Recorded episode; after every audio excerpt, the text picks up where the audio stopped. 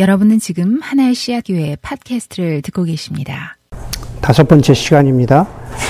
어, 특별히 올해는 시작하면서 그 말씀을 함께 읽고 묵상할 수 있도록 여러분들에게 부탁을 드렸는데 어, 최소한 그것이 어, 아브라함의 스토리를 어, 따라가는 일에 어, 도움이 되었기를 바라는 어, 그러한 마음입니다. 지난주에 제가 설교하지 않아서 22장을 어, 우리가 함께 본 후에 오늘 2주 만에 23장으로 왔습니다.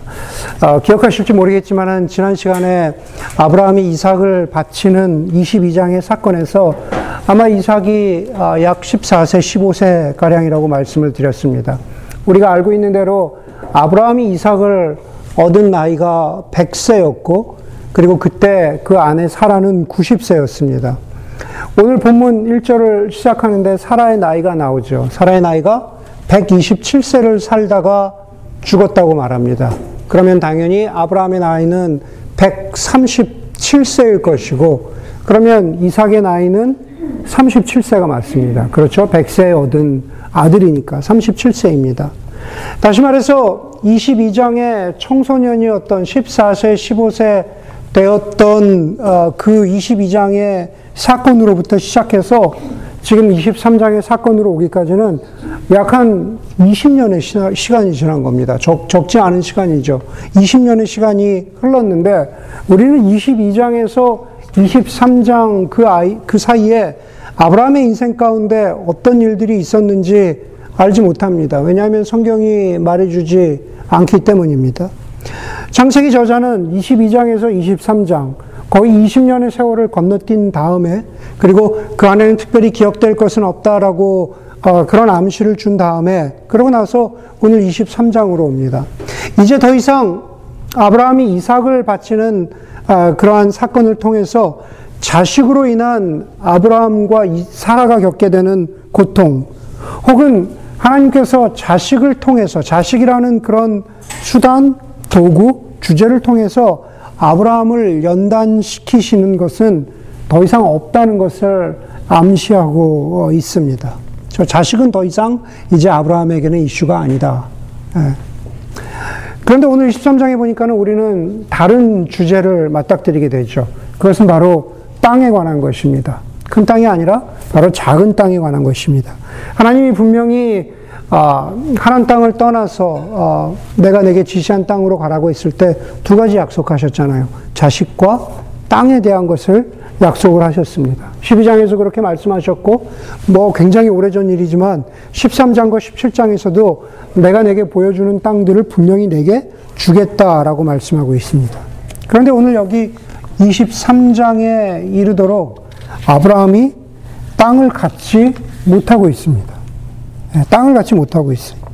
부자인 것처럼 보이고 어, 어, 무슨 어, 가지고 있는 가축, 동물도 많고 종도 많고 그런데 실제로는 아, 아브라함이 그렇지 않습니다. 4절에 보니까 오늘 4절에 보니까는 땅과 관련한 아브라함의 자기 고백이 나옵니다. 뭐라고 얘기하냐면은 나는 여러분 가운데서 지금 헷 족속 앞에 와서 이렇게 말하는 거죠. 나는 여러분 가운데서 나그네로 그리고 떠돌이로 살고 있습니다.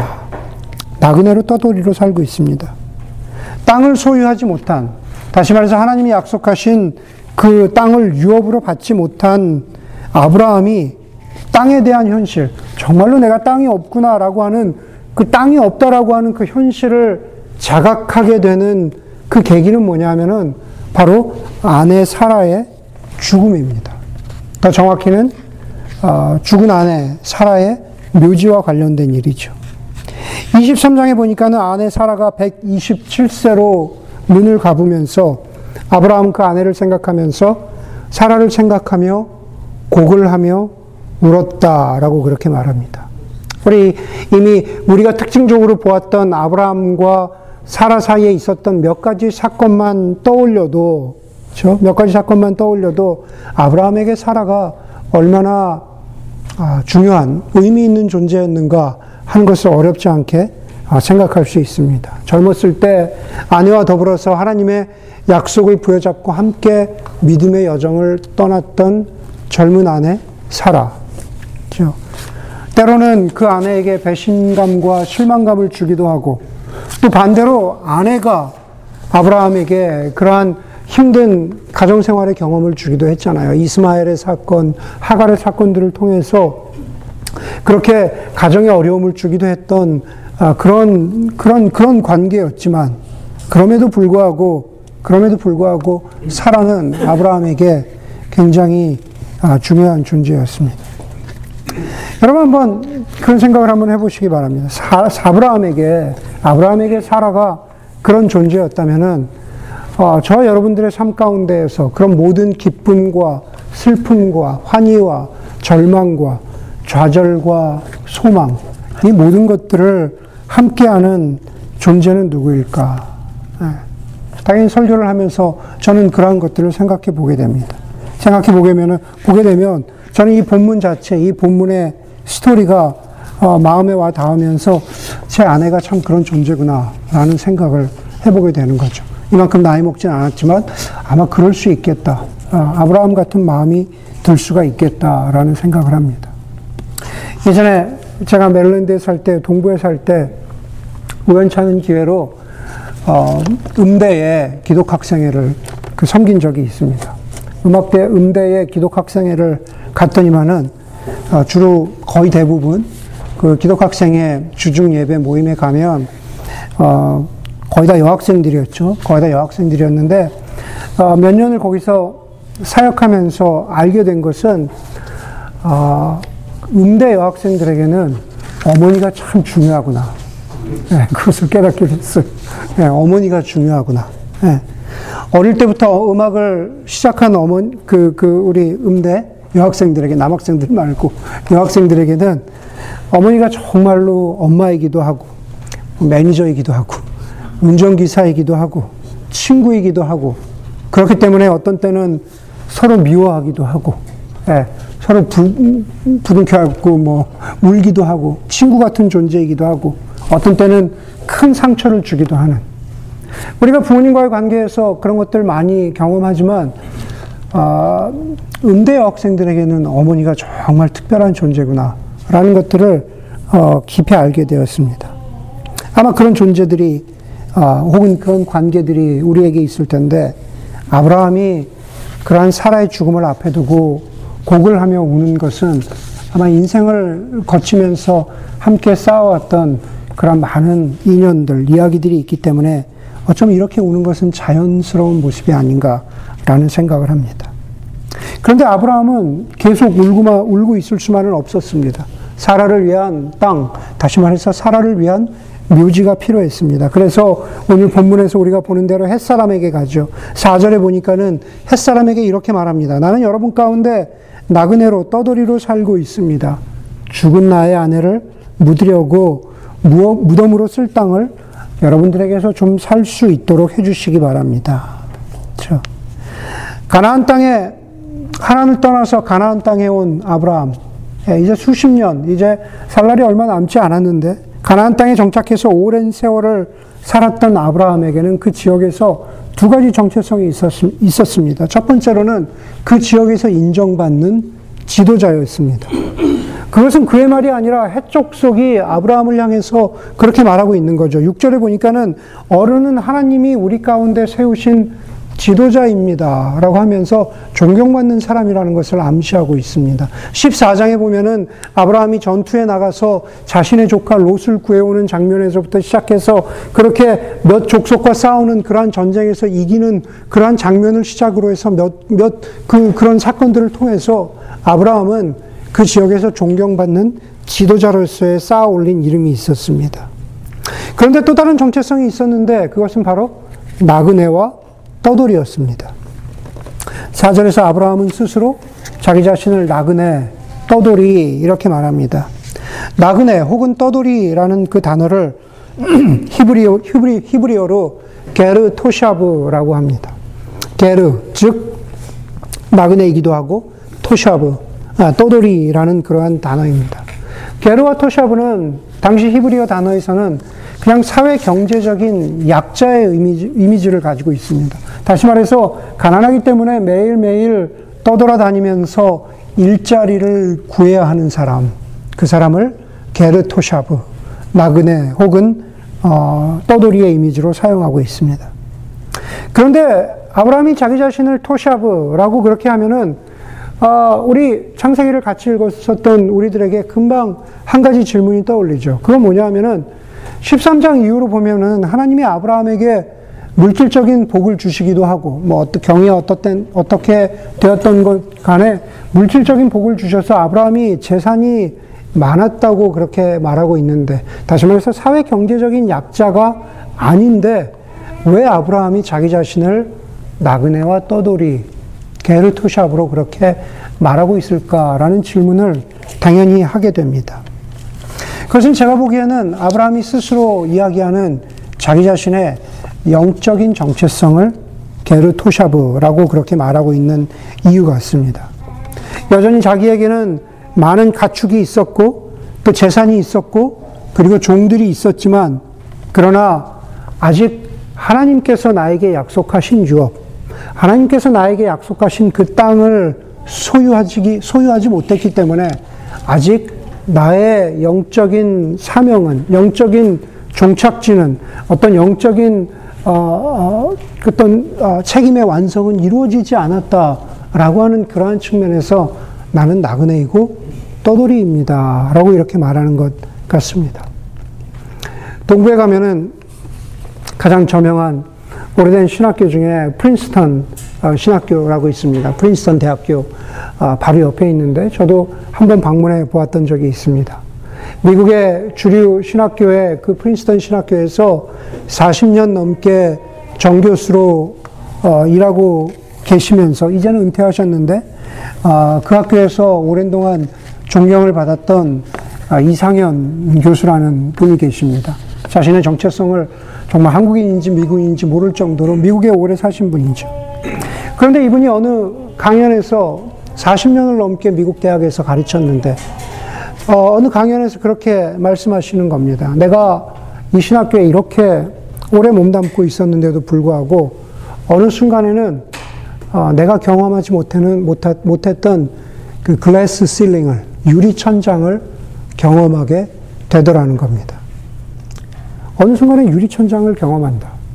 그것은 정말로 정말로 어, 유색 인종이기 때문에 주는 그러한 차별일 수도 있을 것이고, 다시 말해서 외적인 그러한 요인일 수도 있을 것이고, 아마 어쩌면은 외부에서는 누가 그런 차별을 주지도 않았지만은, 그러나 여전히 이곳에서 뿌리를 내리고 사는 것 같지만, 그럼에도 불구하고 이방인 같은, 떠돌이 같은 어, 자신의 처지를 생각하면서 갖는 느낌일 수도 있을 겁니다. 아마 그런 분의 그런 경험을 이야기하면은 어, 저와 여러분들 가운데에서도 그런 이, 야기를 나눠보자라고 하면 충분히 그런 이야기들을 할 수 있는 아, 여전히 나그네 같아요. 여전히 미국에서 10년 이상 살았는데, 20년 이상 살았는데, 30년 가까이 되어 가는데, 아직도 좀, 좀 나그네 같은 느낌이 들 때가 많이 있습니다. 라는 그러한 경험들을 얘기할 때가 있습니다. 아브라함은 지역에서 지도자라고 인정받지만, 동시에 나는 여전히 떠돌이 같다. 여러분, 저는 여러분들에게 지난 한 주간 동안에 이 본문을 아, 묵상하면서 여러분들의 삶 가운데 어떤 인생의 사건이 여러분들에게 깊은 영적인 임팩트를 주었던 적이 있느냐 한번 생각해 보라고 말씀을 드렸습니다. 단순히 그냥 인생의 어떤, 어떤 중요한 사건이 아니라 그 중요한 사건을 통해서 나에게 영적인 임팩트를, 영적인 충격을 혹은 영적인 질문을, 영적인 의심을 갖게 한 그러한 계기가 있었느냐라고 한번 생각해 보라고 어, 여러분들에게 그 묵상 질문에서 말씀을 드렸습니다. 한번 해보셨습니까? 오수영제? 예, 네, 해보셨을 것 같아요. 오수영제 오랜만에 나오셨는데, 예, 오랜만에 나오셨어요. 예, 이따가 다 환영해 주세요. 중국에서 서바이버에서 오셨는데. 여러분, 우리에게 영적인 임팩트를 주었던 그러한 사건들, 그리고 그, 그러한 순간과 그러한 사건들을 여러분들은 어떻게 지나가셨습니까? 그 영적인 질문들을, 영적인 위기들을, 영적인 의심들을 여러분은 어떻게 지나가셨냐라는 거예요. 어떤 결정, 어떤 결정들을 내려야 할 때, 여러분 어떤 결정들을 내리시면서 인생의 사건을 지나가셨느냐라는 거죠. 오늘 아브라함에게 맞닥뜨린 인생의 사건은 아나의 죽음이죠. 그렇죠? 결코 작다고 이야기할 수 없는 아내의 죽음입니다. 그리고 그 죽음 앞에서 아브라함은 땅에 대해서 생각하고 아브라함은 자기 자신의 영적인 정체성의 위기에 대해서, 영적인 정체성에 대해서 생각해 보게 되는 겁니다. 아내의 죽음을 맞이하면서 나는 땅을 소유하지 못했다. 나는 하나님 나라의 유업을 아직 받지 못했다라고 하는 그 도전 앞에서 아브라함이 내가 이 영적인 이 순간을, 영적인 모먼트를 내가 어떻게든 지나가야지. 하나님의 방식대로 내가 이것을 풀어 나가야지. 라고 하면서 표면적으로 아브라함이 했던 일은 뭐냐 하면은 바로 묘지를 구입하는 일이죠. 예, 막발라 굴, 묘지를 구입하는 일입니다. 그렇기 때문에 묘지를 구입하는 일은 되게 작은 일처럼 보이죠. 그렇죠? 작은 일처럼 보이는데 설교문에 없는 거지만 저도 미리 묘지를 살 걸 그랬어요. 제가 유, 제가 유학 왔을 때, 유학 왔을 때 LA에 어, 묘지 하나 사는데 500불이었거든요. 지금 한 만 불 한다 그러더라고요. 아, 그때 살 걸, 그때 살 걸 그랬어요. 그때 한 스팟이 500불이었는데, 진짜, 진짜로. 네. 근데 지금 만 불 한대요. 네. 묘지를 구입하는 일은 다른 뜻은 없습니다. 어, 제 묘지. 아, 제 거 말고 아내 거. 아니, 아내 거 말고 제 거. 아내 거 말고 제 거. 어, 내 마음속의 이야기가. 묘지를 구입하는 일은 작은 일처럼 보이지만 아브라함에게는 자기 자신이 누구인가를 확인해야 하는 굉장히 중요한 일이죠. 4절에서 아브라함은 묘지로 쓸 땅을 사겠다 합니다. 5절 이하에 보니까 해족속 사람들이 아, 그러시지 마시고 사지 마시고 우리 땅 가운데에서 그냥 좋은 땅을 골라서 쓰십시오.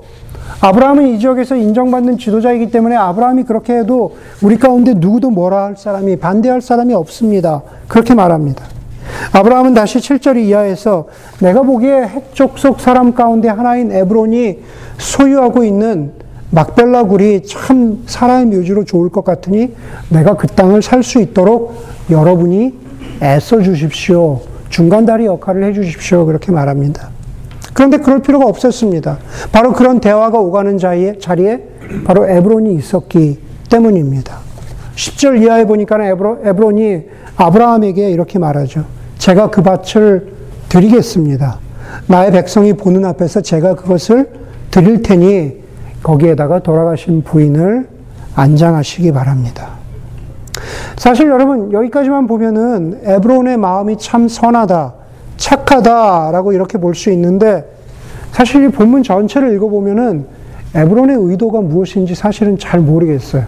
이게 착한 의도인지 혹은 악한 의도, 뭐 어, 그렇지 않은 의도인지는 잘 모르겠습니다.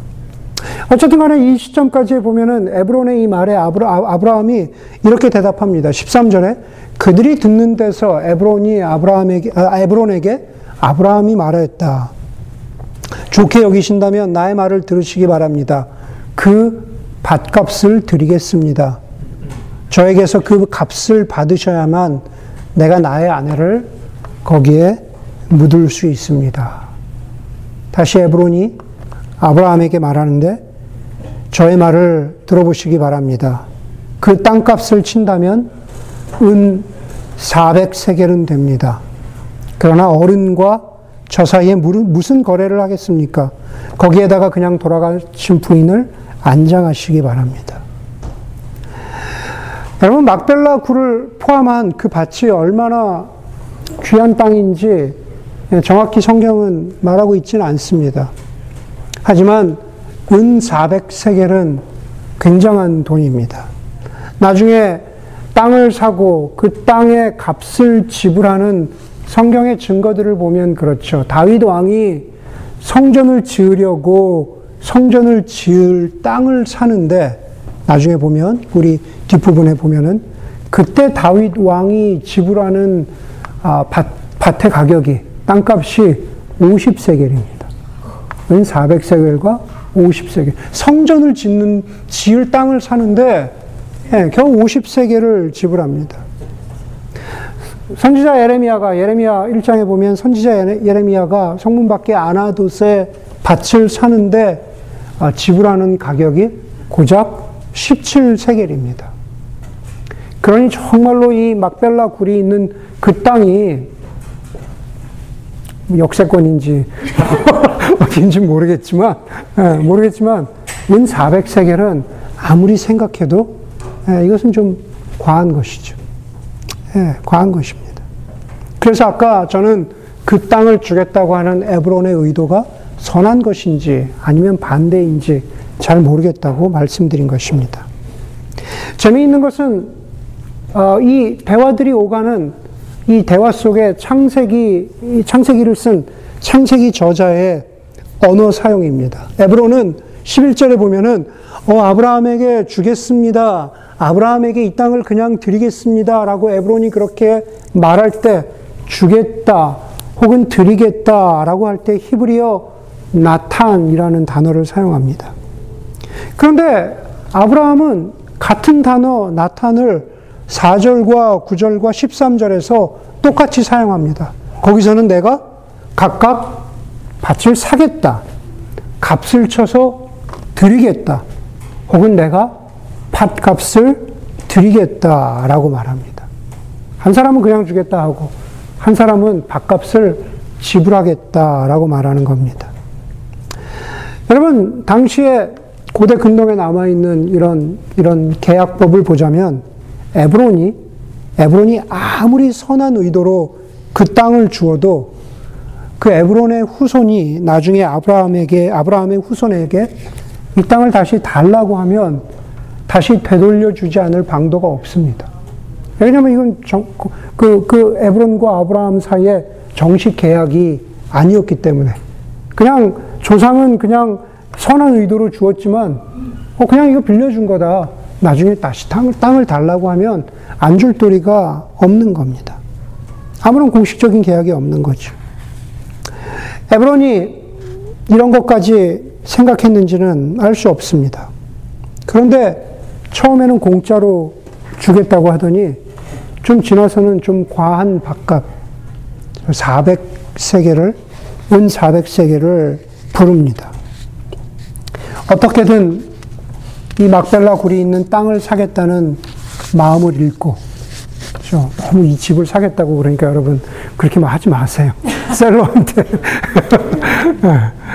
아, 에브론이 그런 거죠. 아브라, 아브라함의 그런 마음을 잃고 400세계를 예, 불렀는지도 모릅니다. 좀 비싸게 팔아볼까? 그래서 에브론의 마음이 선할 수도 있고 악할 수도 있다라는 말씀을 드린 겁니다. 우리는 똑같죠.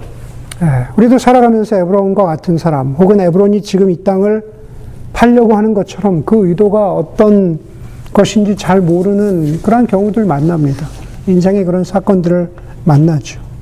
그리고 그것이 나의 인생의 어떤 중요한 결정과 관련되어 있을 때는 좀 더 조심하고 좀 더 신중하게 되고 어, 그렇기 때문에 아브라함의 뜻을 묻습니다. 집을 산다든지 직장을 찾아서 새로운 직장을 어, 찾기 위해서 뭐 인터뷰를 했다든지 뭐 어떤 여러 가지 의도들이 있잖아요. 예, 상대방의 의도가 잘 드러나지 않을 때 하나님의 뜻을 찾게 되는 거죠. 아브라함도 마찬가지인데 우리가 여기서 놓치지 말고 보아야 되는 것 중에 하나는, 하나는 아브라함이 아브라함이 에브론을 보면서 혹은 아브라함이 세상을 보면서 아, 저 사람이 혹은 세상이 나를 이렇게 자기들 좋을 대로 이용해 먹겠구나라는 이러한 것에 대해서 그러니 나는 이렇게 대응해야지, 그렇게 나는 이렇게 처신해야지라고 하는 그러한 고민을 아브라함이 많이 하지 않았다는 거예요. 예, 세상 사람의 의도가 무엇인지 뭐 이런 것들에 대해서 아브라함이 많이 고민하지 않았습니다. 다시 말해서 아브라함은 에브론의 태도에 대해서 에브론이 이렇게 하면 이렇게 하고 저런 경우에는 저렇게 해야지라고 하는 나름의 대비책을 백업 플랜이 아브라함에게 그렇게 많아 보이지 않습니다. 아브라함에게는 그냥 유일하게 내가 이 막벨라 굴이 있는 이 밭을 사야겠다. 음. 여러분 오늘 본문의 이야기 가운데 우리가 놓치지 말아야 되는 것은 바로 이겁니다. 아브라함이 왜 막벨라 굴을 이렇게 사려고 했던가? 처음부터 끝까지 초지일관 이제 자식의 문제는 해결됐는데 하나님이 나에게 유업으로 주시겠다고 하는 이, 이, 땅을 내가 소유하는 일에. 다시 말해서 나의 영적인 정체성이 무엇인가라는 이 위기 앞에서 이 사건 앞에서 아내의 죽음 앞에서 이 땅을 사는 것은 좀 무모해 보이지만 인간적으로 보면은 무모해 보이고 사기당할 수 있는 그러한 상황이지만 아브라함에게는 이 땅을 사는 일이 작아 보이지만 이 땅을 사는 일이 너무나 중요 했습니다.